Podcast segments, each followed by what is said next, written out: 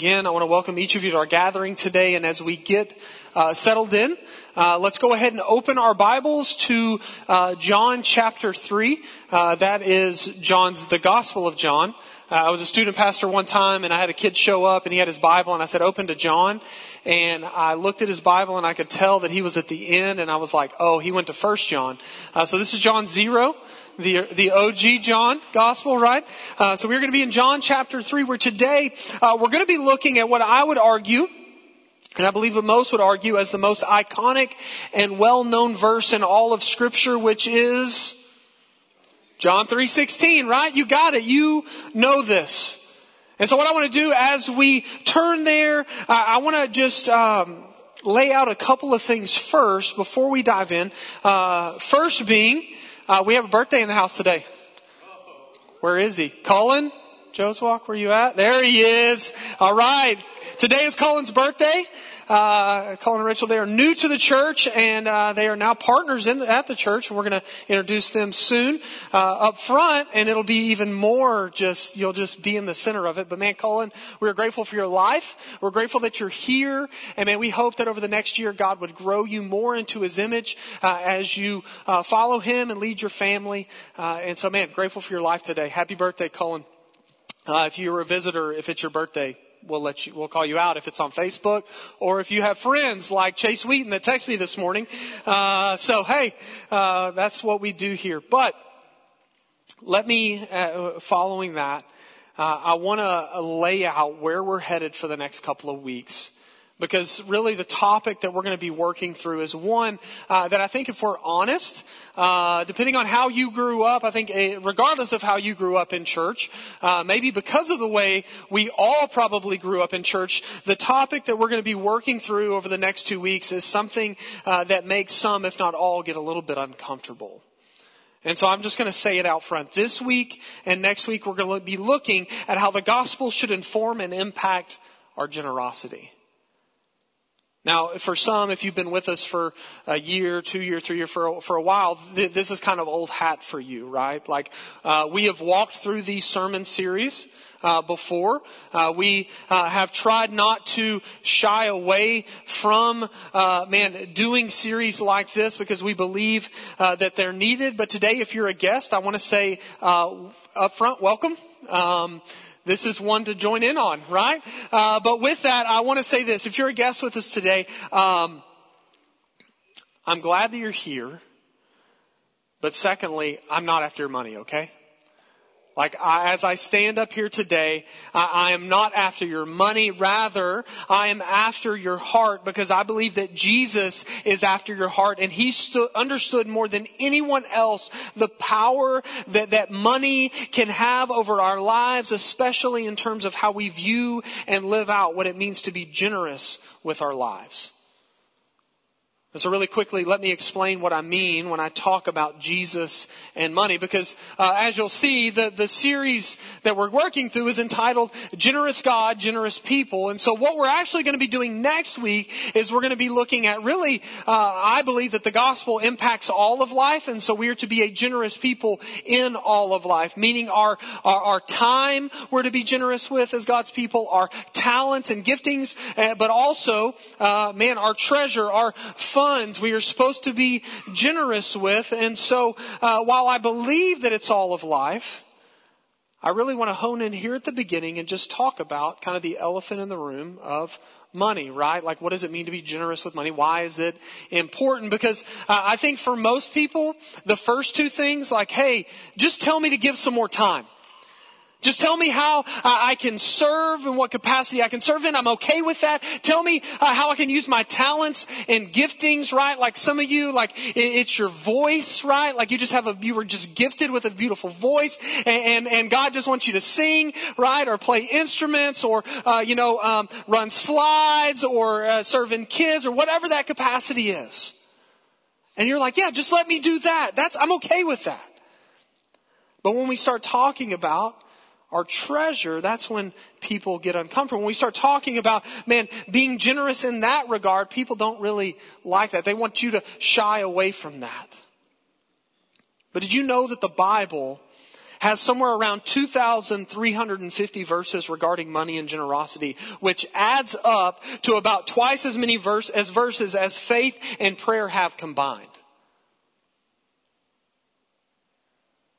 Therefore, we can't really make Jesus Lord of all of life. We can't say that Jesus is Lord of all of life without it affecting our view of generosity. And I want to give you two reasons why up front. First, Jesus talked about money and what it means to be generous more than any other subject because he knew how easy it is for us to turn to it for dependence, value, and identity, which leads us oftentimes to hoard it rather than turning to God for dependence, value, and identity and being a person who gives freely of our lives. If you don't believe me, look at Matthew chapter 10, the story of the rich young ruler. Like, he comes to Jesus and he says, Hey, what do I need to do to inherit the kingdom? And Jesus says, what does the scripture say? Well, love the Lord God with all your heart, soul, mind, and strength, and love your neighbor as yourself. And really what that is, if you're going to break it down in just kind of a generalized thing, what he's saying is give God your time and give others your talent, your gifting, like give of yourself. And this rich young ruler looks at Jesus and he says, I've done all that. But you see, Jesus understands that, that you know, he's, he's got to go deeper because guess what? He's after this guy's heart. And what he says, he says, well, no, now what you need to do is sell everything you own. Give all your possessions away. Sell it all and come follow me. And it says that this rich young man goes away with his head down, disgusted and also just broken by the reality that, man, his heart was ruled by what he had. He was okay to give his time. He, he kept the Sabbath. He was, uh, he was okay to give of his talents to uh, the temple. But when it came to his treasure, he couldn't give it up. And so we see how Jesus talks about money. But secondly, as a minister of the gospel, I believe that is a part of my job to talk about the stuff that makes us uncomfortable. Especially generosity and money. Like it is foolish to proclaim the word of God so that it might form us as disciples of Jesus in every other area of life, but leave out the uncomfortable call to obedient generosity. Randy Alcorn says that the way we handle money is a litmus test for our true character. It is an index of our spiritual life. Therefore, we should talk about it. We should teach on it. We, I mean, as we get together, we should, uh, man, uh, we should press on that at times. Not as a comparison of how much you give versus how much I give, but man, where's your heart at in regards to this? You see, we have to learn how to allow the gospel to influence how we steward our money, but again, not just our money. Which is why this series is not going to be solely about finances because I believe that the gospel speaks to and must dictate every part of our life. So does anybody feel uncomfortable yet? Are y'all ready? And I sincerely hope not. Like as I prepared this week, uh, I can say that each time, uh, because we, again we do this on a regular basis, usually once a year, where we talk about these things. Um, when this comes up in our preaching schedule, man, I've grown in excitement over the years. I didn't start there. I remember the first time I had to talk about this, and, and I didn't start there for probably a variety of reasons. One, man, growing up, like it was taboo in the church to talk about these things. There's two things you're not supposed to talk about in church, right? What are they? Money and politics, right? Right? You know, uh, you don't talk about them here, but you talk about them on social media. Uh, but, uh, like, that, that's the two no-nos. And so I remember going into it, I was like, oh, I don't want to talk about this. You're not supposed to talk about this. So there was that side of it, but then, like, there was the, the other side of things is like, man, like, what if people begin to think that I'm, uh, some kind of, like, that I want their money? I don't. But then there were also moments that when I would, this series would come around, like, especially in the early days of the church, uh, man, it would be like, hey, I'm wrestling with this temptation of, man, do I need to preach this so that people will actually give? Because I don't know if we're going to make it in the next two, three months. And so there was this wrestling, and so man, it was a, it was a, uh, it was a labor to kind of work through this stuff. But I've begun to look forward to these times. Because I believe what's happening when we do this, uh, uh you know, on a likely yearly basis is it begins to take out the taboo and stigma surrounding the church and generosity by making it actually what it should be. which is a natural response to the generosity that we see from God in the redemptive story of the gospel.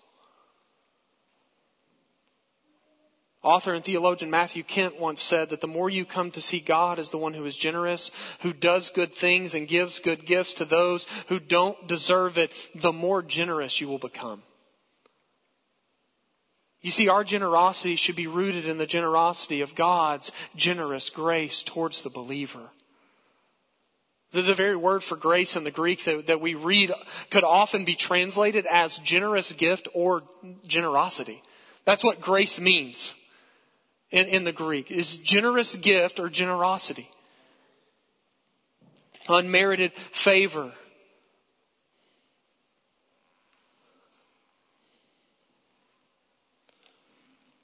And so I want us to take the next two weeks to grow in our understanding of the implications of God's generous grace towards us and how that generosity is to lead us to living, uh, uh, to the living of generous lives of grace towards others, both in the church and outside it. And, I want to do this in, in two ways. So in week one, this today, that's right now. First, I want to do this by gain, us gaining a greater understanding how generosity begins with God. Like we serve, we, we are loved by and serve a generous God. Do we not? And like you can't get that backwards. Sometimes we walk in and say, well, I serve a generous God and because I serve Him, then He loves me. That's not the gospel. The gospel actually says we are loved and actually served by a generous God. That He's the one that, that, that went before us. And the next week, I want to look at how our generous God makes us a generous people. And so with those two things in mind, let's kick off our time together looking at the generosity of God by reading John 3 verse 16. And what I'm asking, whoever running slides, if you'll just leave the verse up there the whole time. Because uh, we're just going to work through, this is the only verse for the day.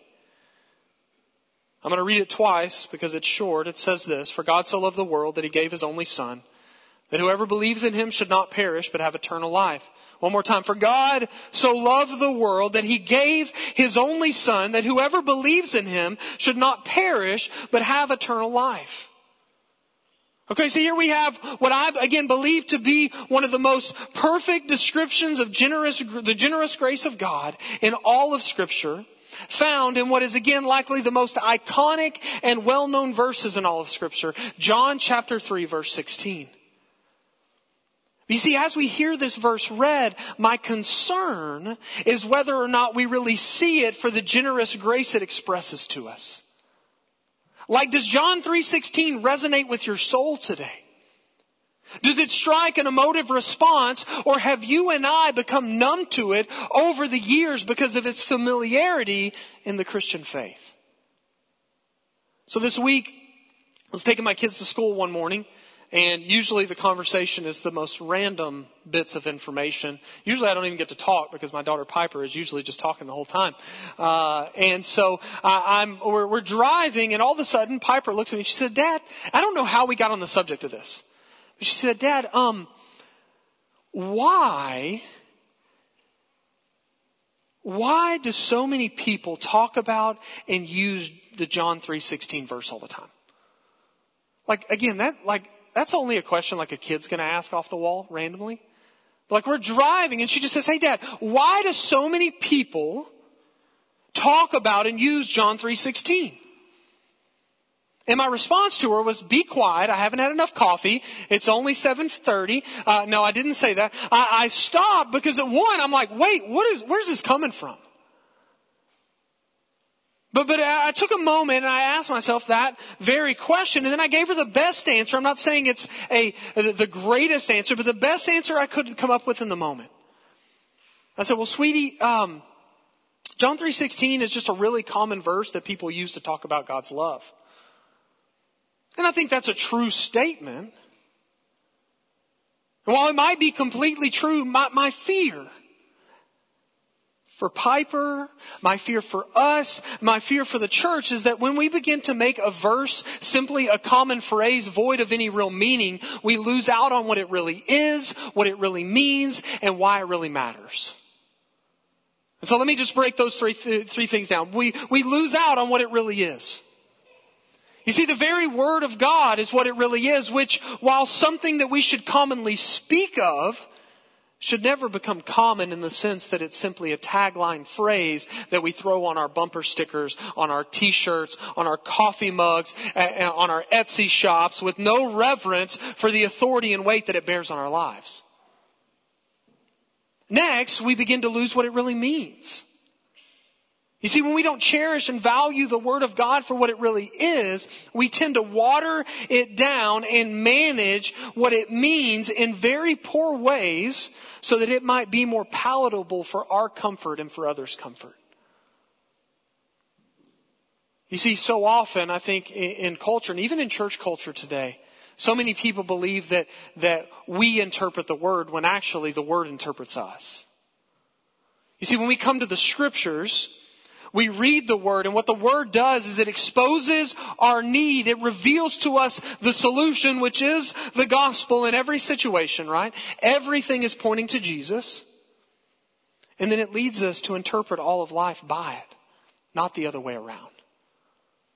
You see, we don't come to the scripture and say, okay, uh, uh, this is going on in life. How do I, uh, I need to, th- this is what culture says. This is what I believe truth is. Therefore, I'm going to make the word form to that, that's not what can happen, right? It's actually the other way around. We say, I don't care what culture says. I don't care what even I say.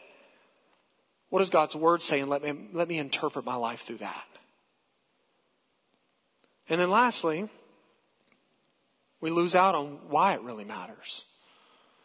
You see, it matters because God's word is the only thing that brings life to the death we long to escape. It brings hope to the brokenness we live in the midst of. It brings weight and passion to all that we do. And guess what? It gives us a longing and a future hope for what's to come.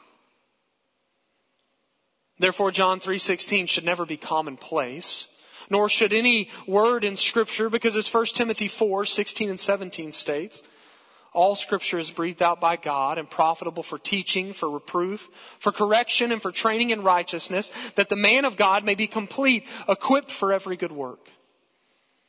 And so when we look at this verse, we have to ask ourselves a question. Has this verse become commonplace for you? Or do we really understand the generosity of God displayed in this one verse and what that generosity means for our lives? And so what I want to do for the rest of our time is simply just break down this one verse. And in doing so, I hope that we see five things about generosity in light of the gospel. I hope we see the source of generosity, the heart of generosity, the scope of generosity, the, the means or investment of generosity, and the return or product of generosity. And so let's begin with the source of generosity. This verse begins with, for God. For God. And what that does is it sets before us that when talking about generosity, which again is the very grace of God, it begins and it ends with God being the generous one. The main point of this verse that we're going to see throughout our time in it today is that salvation and eternal life comes not because of anything that we do, but that God did something. You see, the problem with sin is that we have a problem that we can't fix, right? You and I, because we are sinners, cannot fix ourselves, although that is hard to grasp because if you're like me, there are many moments where I think I can.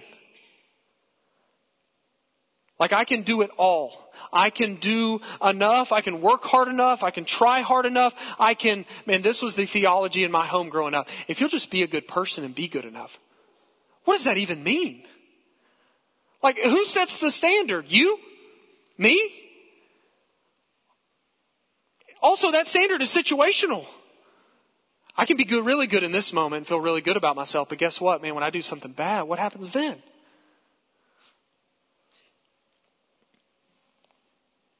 You see, when we live like this, we ultimately believe that we can fix our sin problem. And if we can fix our sin problem, that'll make us right before God and get us into heaven.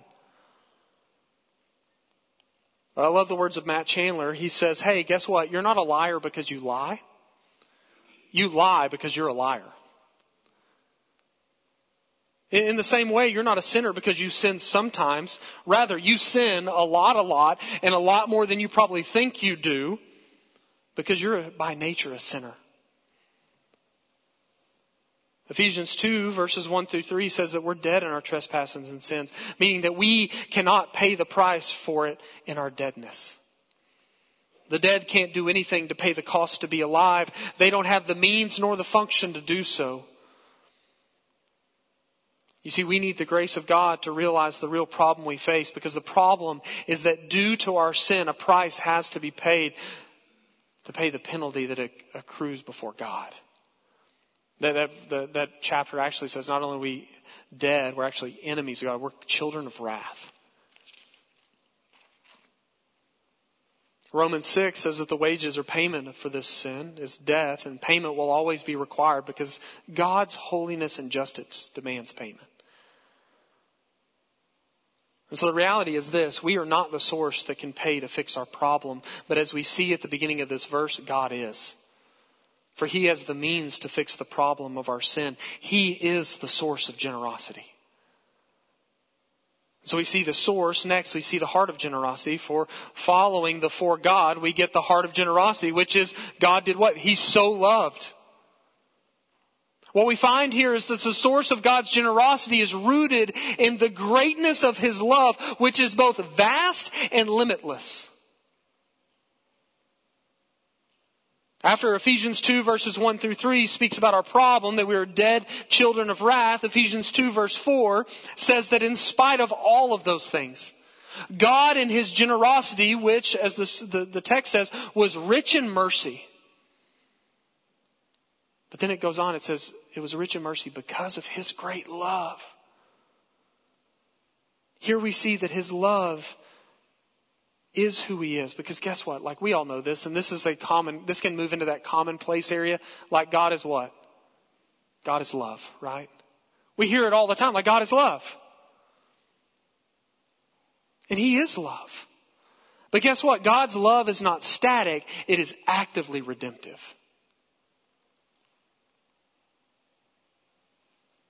Kent Hughes says that this is the heart of the gospel. It is not simply God is love. Look at what it says. It says, God so loved. It's a love that is filled with such generosity that it is both ready and willing to act. And guess what? We're going to see in a moment, it does act. But before we get to that, we have to ask ourselves, according to the text, who is this generous love for? we get the answer where we find the scope of generosity. So who did God so love? The world. And what a beautiful picture of hope and generous love. For God did not simply say, I'm going to give my love to one person or one group of people. No, that would limit the scope of his love and the power of redemption. No, what God says is that he is going to redeem through his steadfast love through his generous love. All of it. Guess what? God's love is big enough to transform and make all things new. For his love brings the dead to life. His love takes the orphan and makes them an adopted son and daughter. The, the, his love turns the enemy to a friend. His love takes the lost and makes them found. His love takes the destitute and makes them rich. His love takes the naked and clothes them in righteousness. I think there's two reasons for this. He, this word love, or this word the world, right? One, the primary reason is salvation to image bearers, those who were made in the image of God both Jew and Gentile. But secondary is when he uses the, word, the world there, when, when John writes world, like he means the entire cosmos. Like God is gonna, he, he is gonna transform and make all things new. And so how would he do this? Well, the way he does this is what we see in the next part of the verse. He, we see the means or the investment of God's generosity. You see, God had such deep and generous love for the world that he gave his only son. God did not sit back and yell and scream and set forth a path of moral purgatory that would one day get you right. Like, like we, we've already seen it. Like we don't have the means nor the power to make ourselves right. And so what we see is that God gave his son. And there's two primary ways he did that. First, he sent him into the world. Jesus put on flesh and dwelt among us. He experienced pain. He experienced suffering. He experienced what it meant to be thirsty and hungry. He experienced what it meant to, to, to have sleepless nights, to be worn out, to, to, to have laughter and be greatly encouraged. He experienced temptation and yet was without sin. But secondly,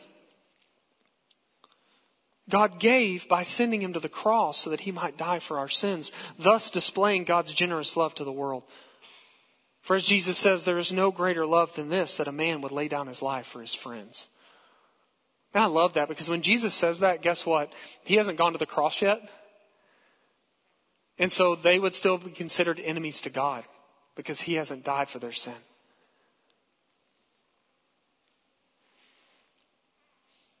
But again, we can't make this verse common. Because in knowing the verse, we can forget the cost of the cross. And so we can hear this like, yeah, God sent his only son. And we're like, oh yeah, sure. But, but do we sit and, and, and reflect on what that cost? The cost of sending his only son. Like, can you imagine sending your only son or daughter knowing that they would die?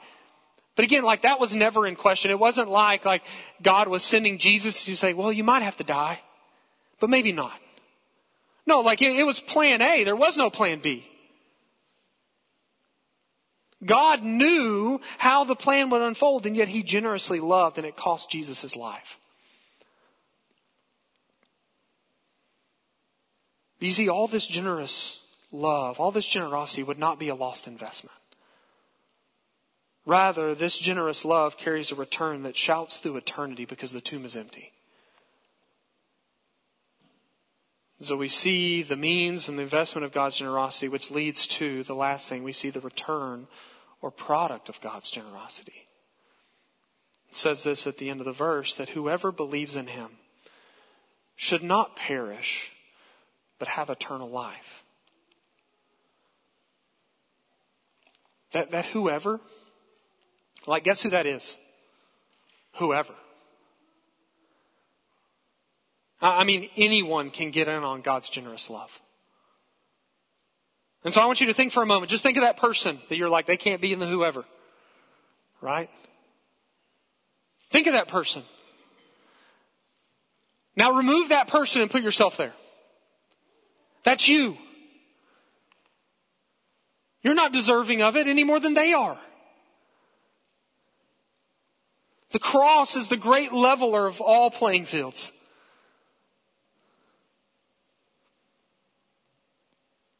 When you think of that person, guess what? They can.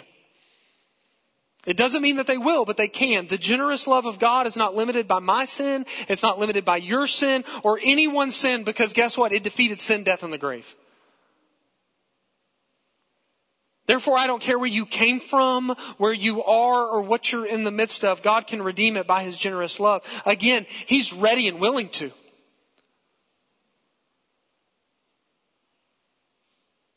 So it says, whoever what? Whoever believes in Him. Now, what I will say is this the believe there, what we often do with it is we make it commonplace and we just think it's just head knowledge, right? I know the name Jesus, right? Like, I'm a good person. I grew up in church. No, no, it's a different kind of, it is a, it is a deep heart knowledge that leads to holistic change from the inside out. That's what it means to believe in Him is to understand the generous love of God and to live in light of the generous love of God. One must believe in Jesus, the one who gives us access and bestows on us the generous love of God. He is the way, the truth, and the life. No one gets to the Father except through Him. And so guess what? While whoever means whoever, when the gospel ignites faith in your life or in their life and you believe, guess what will happen? You will turn from your sin and submit to God in belief that acts. Uh, the way scripture would say it, James would talk about it, you would turn to, to Jesus and submit in faith that works. that I believe that works there is that you'll give your time, talent, and treasure. You'll lay your whole life before God and say, whatever it is, because of your generous love, I give it all. Guess what? You cannot be the same because you're forever changed by the generous love of God. You are rich beyond measure and have no need to return to the impoverished life you once knew. That's what I love about Jesus when he would interact with people over and over again. The most, guess what? Like if you were going to do the, the, the whoever that can't get there, like that's who Jesus was hanging out with. So like the woman at the well comes forward or, you know, the person that they look at and they're like, well, he's blind, left, or deaf, dumb, like he can't do anything and yet Jesus looks at him and heals him or, uh, you know, the, the, the woman of the night or whatever it was and Jesus looks at him and what does he tell him? Well, one, he speaks to their heart. He doesn't berate them with judgment. He speaks to their heart. Actually, the people that he berated with judgment were the religious. But he speaks to their heart. And then, man, as their, their heart changes, it doesn't look like the outside's changed, but man, as the heart's changing, Jesus knows that. What does he tell them to do? He says, go and what? He says, sin no more. Well, what he's saying there, in saying sin no more, does Jesus believe that they're going to sin no more, right? No, like Jesus no, but what he's saying is go live a different life. Go fight sin. Not in your own power and strength. Guess what? It didn't work to give you life. It won't work to sustain it. No, he says go and live differently in light uh, of what has been to you, done to you, and done for you. In light of that, go act. You're rich beyond measure. You don't have to return to the impoverished life you once knew. Go sin no more. Then we get the last thing in here. It says that, that those, whoever believes in him should not perish. That word for not perish is that it's a definitive will not. But they will have eternal life. You see, what this means is that when we trust in the generosity of God that is found in His love and is displayed through His Son, we receive eternal life as our present possession. Like eternal life for the follower is now. We don't live for eternity, we live in light of eternity. Because God's so loved, and when we die, guess what? When, when you die, we do not really die, but are actually more alive than we have ever been. Because God so loved that He gave His only Son. You see, this is the generosity of God on display in John 3.16. Guess what? It's not commonplace. Like when I sit in the depths of the reality of what that is, and I think about John 3.16, man, I think about it differently. It's not a verse that people just remember and think about because it reminds us of God's love for us. That's what it is. But man, it's so much more.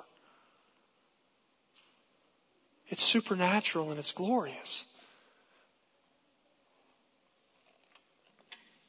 And so, how do we respond to something like this?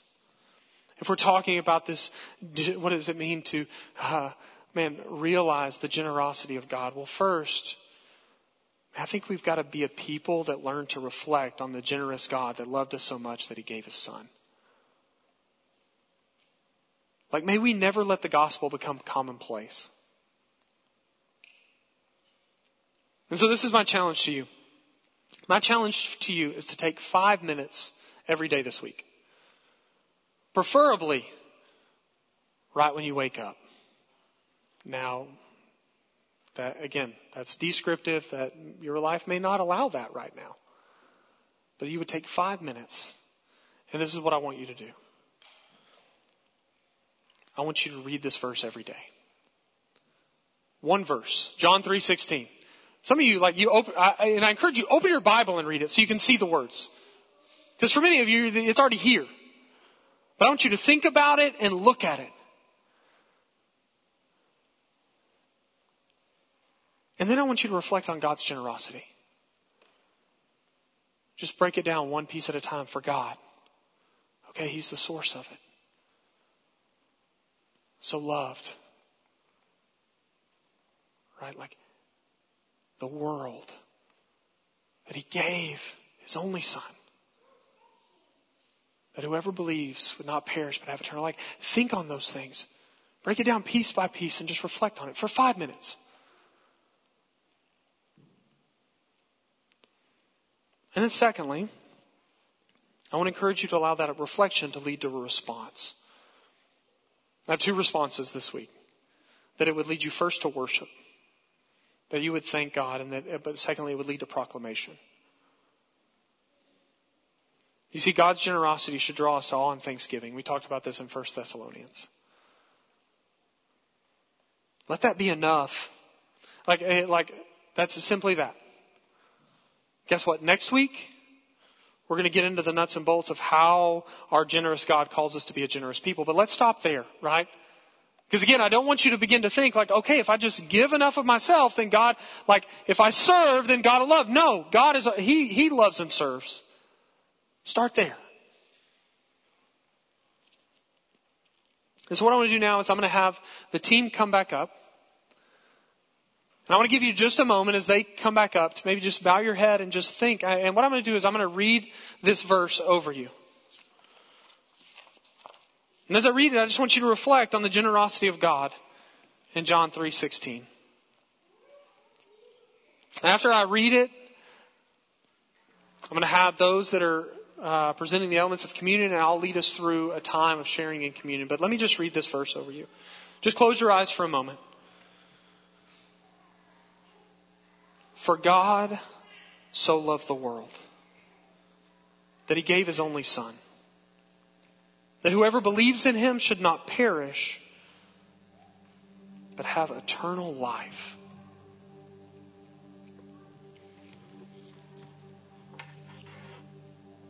God, may that impact our hearts today not just our head knowledge. May this not be some commonplace verse that we just say, yeah, yeah, yeah. I've known John 3.16 as long as I can remember, but that it would, we would deeply rest and reflect on the reality that, man, this verse reveals to us your generosity. It shows to us the, the, the scope of your generosity. It, it shows the heart of, and, and the source and the means and the return. And God, may we rejoice in that. May that understanding of what you had given us because of your love lead us to awe and worship and thanksgiving.